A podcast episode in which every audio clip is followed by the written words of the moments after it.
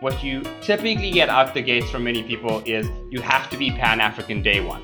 But it's just non trivial, right? And a lot of the stuff that we're trying to solve at Stitch is to enable people uh, to plug into us and they won't have to worry about these geographic complexities. These are very relevant Pan African problems. But you do need to sink your teeth into one market and then you do need to work out some sort of model and scale from there. Hi, everyone. It's Julie Verhage Greenberg here with your Tux Time podcast from FinTech Today, where we talk about all things FinTech. In this episode, I am joined by Kian Pillay of Stitch Money and API FinTech based in South Africa. And we, we have not had uh, FinTech companies from Africa on that much. We had uh, Weeza on from Chipper a few months ago. Um, but I love learning about what's going on in this ecosystem because I just find it super fascinating. So, Kian, thank you so much for joining us. Yeah, absolutely. Um, very excited to be on. Um, we are big fans of yours. Uh, we watched. Uh, we're we're friends of Weezer as well, and we were very excited uh, that that he managed to get on, and we were a bit jealous. So ha- happy there to be here. There we go. Now it all came full circle. Then, so tell me a little bit about Stitch Money because I have heard a little bit about you guys from Charlie Ma, one of our FTT experts, who is also an investor in you guys. Uh, but I would love to dive a little bit deeper on that first. Yeah, absolutely. Um, so yeah, at Stitch, um, we essentially provide a set of developer tools and APIs, and really the idea is to make it easy for uh, apps to connect to financial accounts, um, and broadly across African markets. Um, really, with the idea to make it uh, simple for developers to build and scale financial products. Um, I think there is somewhat uh, of a cheesy narrative in the world at this point um, that, uh, you know, 20, 20, years ago it was really difficult to build internet businesses, right? Uh, and, you know, you had to mount server racks yourself and you had to build like, you know, card and SMS. And then, you know, all these great API companies came about, such as, um, you know, AWS and Stripe and Twilio, um, and made it really easy to build internet businesses. And I think the likes of Plaid and Tink and TrueLayer um, really opened up the ability to build financial businesses uh, in Western markets, in the US, and in European markets. Um, and in most cases, and I, and I hate to generalize and say in Africa, um, but, but in, in most African markets, it is still ludicrously difficult to build um, any sort of financial business. Um, you're still doing it in, in many ways um, hard hard was done 15 years ago by like knocking on the door of a bank and like like have, having to handle the compliance yourself. Um, and so really that's what we do. Uh, we we kind of want to be a single point of access that people can just plug into us and and out, out, out the box they can kind of get going. So you actually you led me into something else that I wanted to ask about is like which areas of Africa are you guys in? Um, I know it's part of South Africa, but there's obviously many different markets there. And how did you go about choosing that? Because like you mentioned, it's very different from market to market. It's not just like Africa as a whole. Yeah, so great question. Um, I think we have always viewed this as a very pan African opportunity. Uh, uh, myself and a bunch of the team have spent a lot of time in, in many African markets. Um, to date, uh, and this is a very well timed question, um, uh, up, up until today, we were only live in South Africa. Um, so uh, we started in South Africa, and I think primarily just because most of us are South African, we are in South Africa. Um, I, I, think, uh, you know, largest financial market in Africa. So it is a really interesting market um, to start and to go deep in. We have just announced that we've launched in Nigeria today, um, which uh, you know is a fantastic market and a fascinating market for many reasons. Like tremendous fintechs uh, coming out of the market, um, huge amount of venture capital coming to the market, and you're seeing you know fintech start and scale really quickly. Um, so for now, um, in South Africa, have just announced Nigeria today but plan to be in uh, what we consider uh, some of the, the uh, at least five major markets in Africa by end of next year. So South Africa, Nigeria, Kenya, Ghana, and Egypt by end of next year. And how did you go about choosing those? Are they just markets that you saw like the, the biggest need and the um, you know biggest market potential? I guess. Yeah. So I mean, I think a few things. I think um, what uh, why Africa uh, or African markets are so interesting to kind of choose from or so difficult is that they're so unique. Every market has a different level of maturity in terms of uh, how much adoption there is for financial accounts, how digital people are, uh, what cash penetration is like, uh, regulation. Um, so for a few things, I think one and perhaps uh, an overarching one we use in all markets is in all of those markets you actually just see a tremendous amount of uh, fintechs being started uh, in all of these markets, right? And I think uh, you know, one, it's a huge challenge to just start, uh, as mentioned, for the compliance, infrastructural, you know, sort of cost reason. But two, being able to scale them um, is non-trivial, right? Like to scale in an individual market is non-trivial, and if you want to go pan-African, um, you know, even more complex. Um, and one thing that you know we particularly want to solve is that we handle that complexity, right? Like people build, and out the gates, day one, they can just talk to talk to us and we'll be able to solve some of these problems for them. So particularly, you know, the two developers in their room right now sitting and trying to build something, you just see a huge amount of activity, and a lot of that has to do with um, the maturity in many cases of developers, uh, right? Like uh, the years of experience of developers in all of those markets is actually just in, in most cases a tick above other African markets. Um, and so you do just see a lot more um, financial applications being started there uh, which is just like uh, where we typically see most of our success uh, and, and, early adopters. So you speak about adopters quite a bit. You know, in the U.S., fintech was almost like sort of slow to take off. People were like, "Well, it's my money. Like, do I really want to trust these people to, you know, handle it?" And I'm, that, I'm obviously speaking mostly on the B2C side, but B2B often is intertwined with how much is going on in the B2C space as well. Like, Plaid wouldn't have been quite as successful if fintech wouldn't have been a, a big thing for consumers. What does adoption look like in different areas of Africa? Yeah, great question. Um, so I think completely case by case, um, right? Like South Africa um, actually has huge bank adoption. South Africa, in many ways, uh, looks very similar to the States. Uh, we're actually over 80% uh, bank penetrated, which is huge compared to other African markets. Um, so in SA, in many cases, you do see a huge population that are banked. You see a huge population that are digitally transacting and making payments. Um, in Kenya, um, you know, you see uh, M-Pesa, which is like one of the greatest, you know, fintech success stories in the world, um, right? Everybody um, is, is digitally transacting there. I think Nigeria is a fascinating market where um, there are a variety of ways that people transact. Uh, right there, there's a large bank population, um, very rapidly growing uh, fintech adoption across uh, all the like big buckets in, in you know um, fintech products, lending, savings, crypto, investments, person to person.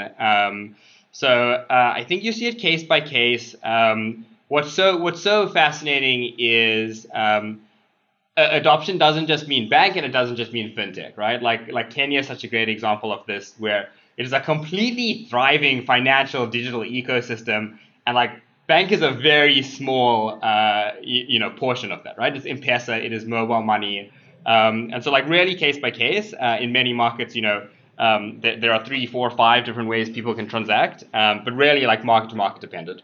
So you you've done a very good job of leading me into my next questions. I promise this was not planned or anything. sure. But uh, but uh, but crypto you mentioned.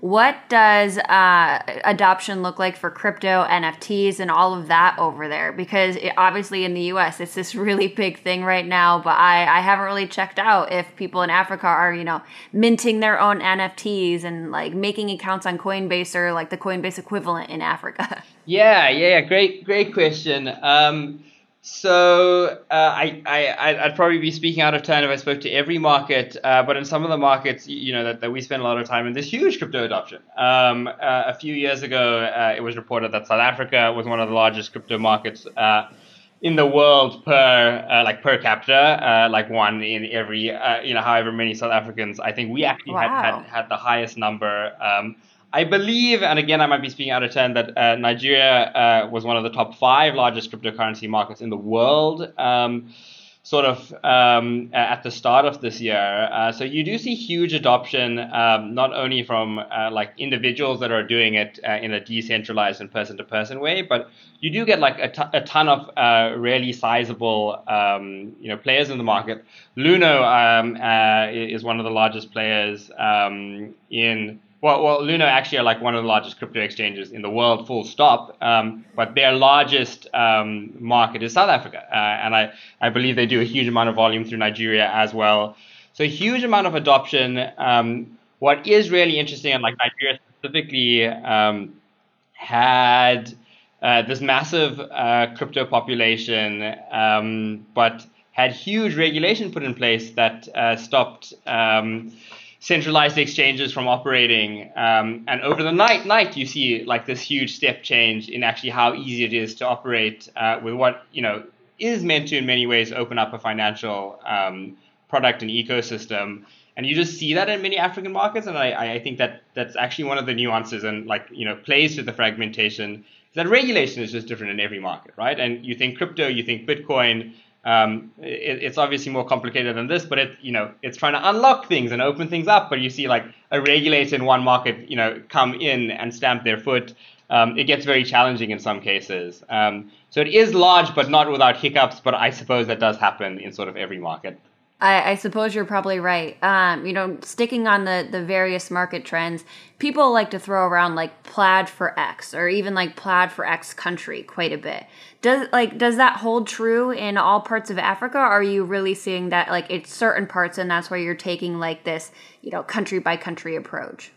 Yes, I think we've historically tried to uh, stay away um, for from like you know the the plaid for X or the plaid for Africa. Um, I'm probably the biggest fanboy out there of, of Plaid. Um, so cert- certainly, actually, like are flattered in many ways of the comparison, but I I think um, just misses some of the nuance in, in, many of these markets, right? I think um, it is fair in some markets, and, and I think we we've shied away from it, but it's probably most fair in South Africa, um, right? Like South Africa is over 80% banked. Like we actually look very similar to the US and what we do in South Africa is we just connect to bank accounts, right? Um, which is very similar, obviously, to what Plaid do in the States.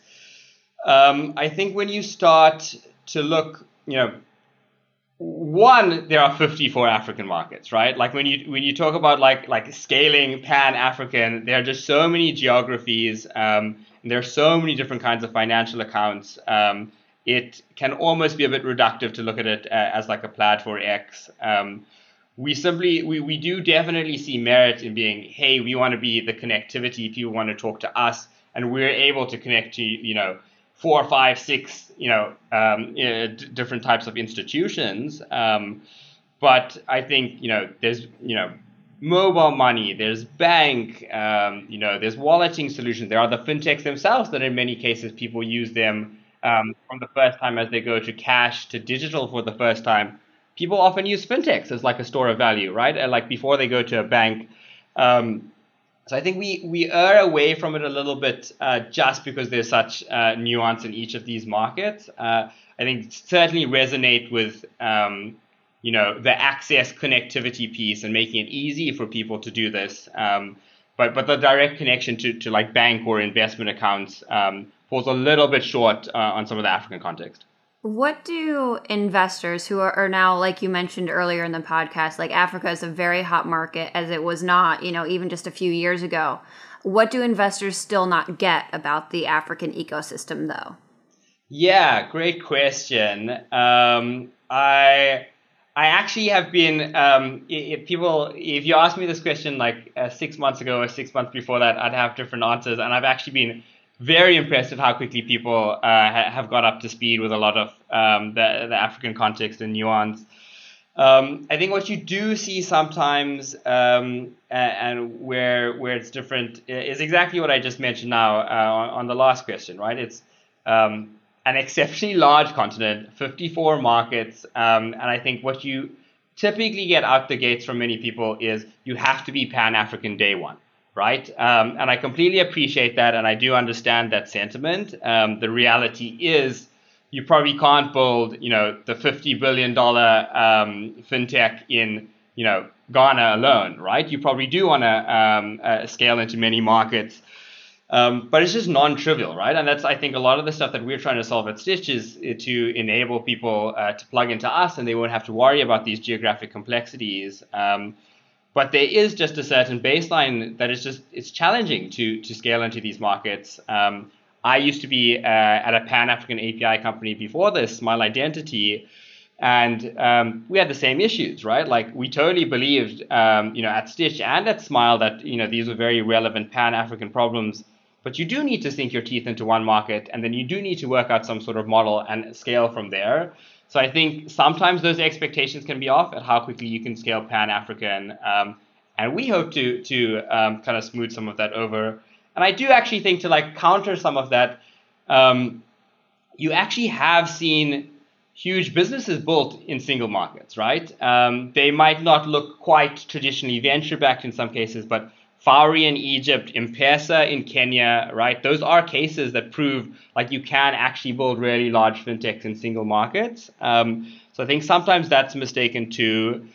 And then I also think maybe just some of the understanding around um, like really early stage stuff specifically, I think you're, you're getting to the point now actually where, you know, a lot of businesses are proving themselves and are raising these, you know, 50, 100 million dollar uh, uh, rounds, which are phenomenal. Um, but there just isn't as prominent of an angel ecosystem uh, or like pre-seed angel type ecosystem here because you haven't had a huge amount uh, of exits or success stories where people can start giving back. Um, and I think that's starting now. We have a, a, bunch of angels that have been at you know successful African fintechs, which we're incredibly proud of. Um, but it's still very nascent, and that isn't completely distributed throughout the ecosystem, or isn't distributed um, even evenly um, in terms of geographies. Um, so that so like actually going from zero to like a little bit of capital to get off the ground is just very challenging. And you know, what is the fundraising environment? You guys have raised like a couple of rounds at this point, still like very, very early days, but you have raised some money at like different points. How has that changed over the past six to 12 months? Because, like you mentioned in the, the start of your answer to that last question, if I would have asked you what investors do and do not get about the environment, you know, a year ago, it'd be very different than what it is today.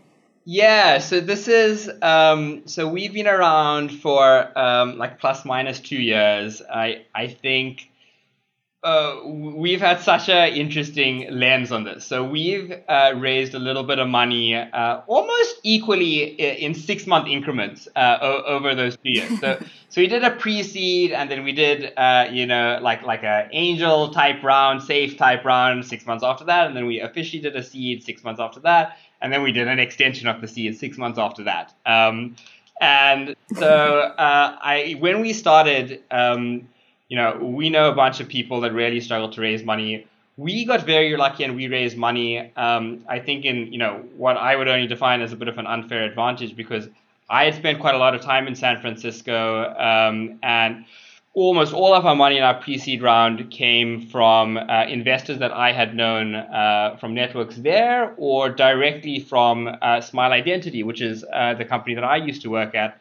Um, and specifically those were African focused investors, right? Um, there are maybe you know a handful, five, five, you know, two years ago of like funds that just did Africa. Um, you know, a few of them participated in our pre-seed round, and that was it, right? I think they're you know really high caliber funds, uh, but those were the people you talk to. Um, six months after that, we almost entirely raised uh, uh a, a, small round just from angels, uh, right? And very interestingly um, they were angels of successful fintechs, right? Um, it was, you know, the founder of Venmo, some of the founding team at Plaid, some of the founding team at Revolut. Um, uh, and I thought that was quite interesting that there was this like cabal of, uh, you know, fintech operators that were suddenly saying, hey, something in Africa is interesting. Um, and then six months after that, we raised our seed round and we we definitely had more access to just you can talk to the African investors, but there was a ton of hesitation, right? Like we actually did talk to um, uh, quite a few firms, and there are, there are a lot of people that look at this and say, we just don't quite get Africa yet. Um, but we did have a much easier round then, and then you know fast forward six months, everybody wants to invest in Africa. Um, uh, all of a sudden, like all of the interest is inbound. Um, I, I think everybody is looking to understand Africa. People are very honest um, about uh, their understanding and how they want to get involved, which I think is just great. Um, and that's been amazing. Like just you know, uh, like top tier uh, US VCs uh, already starting to look at the continent. I, I only um, you know expect that to increase, um, which has just been uh, incredible watching that that journey um, and and just like see it open up a ton. So, if anyone wants to find out more about what you guys are up to or just, you know, follow along on your journey, what's the best way for them to do that? Yeah, so um, I definitely go to our website. We just uh, released a new website today. Uh, so stitch.money, or you can follow us on Twitter at StitchMoneyHQ, um, where we have just started getting good about posting updates. Um, so th- those are probably uh, the best two spots to find us. Awesome. And if anyone wants to follow along on broader fintech, Africa, and elsewhere in the world, go to fintechtoday.co and sign up for our newsletter. Otherwise, Kian, thank you so much for joining us. This was great. Thanks, Judy. This is awesome. Thank you so much for having me.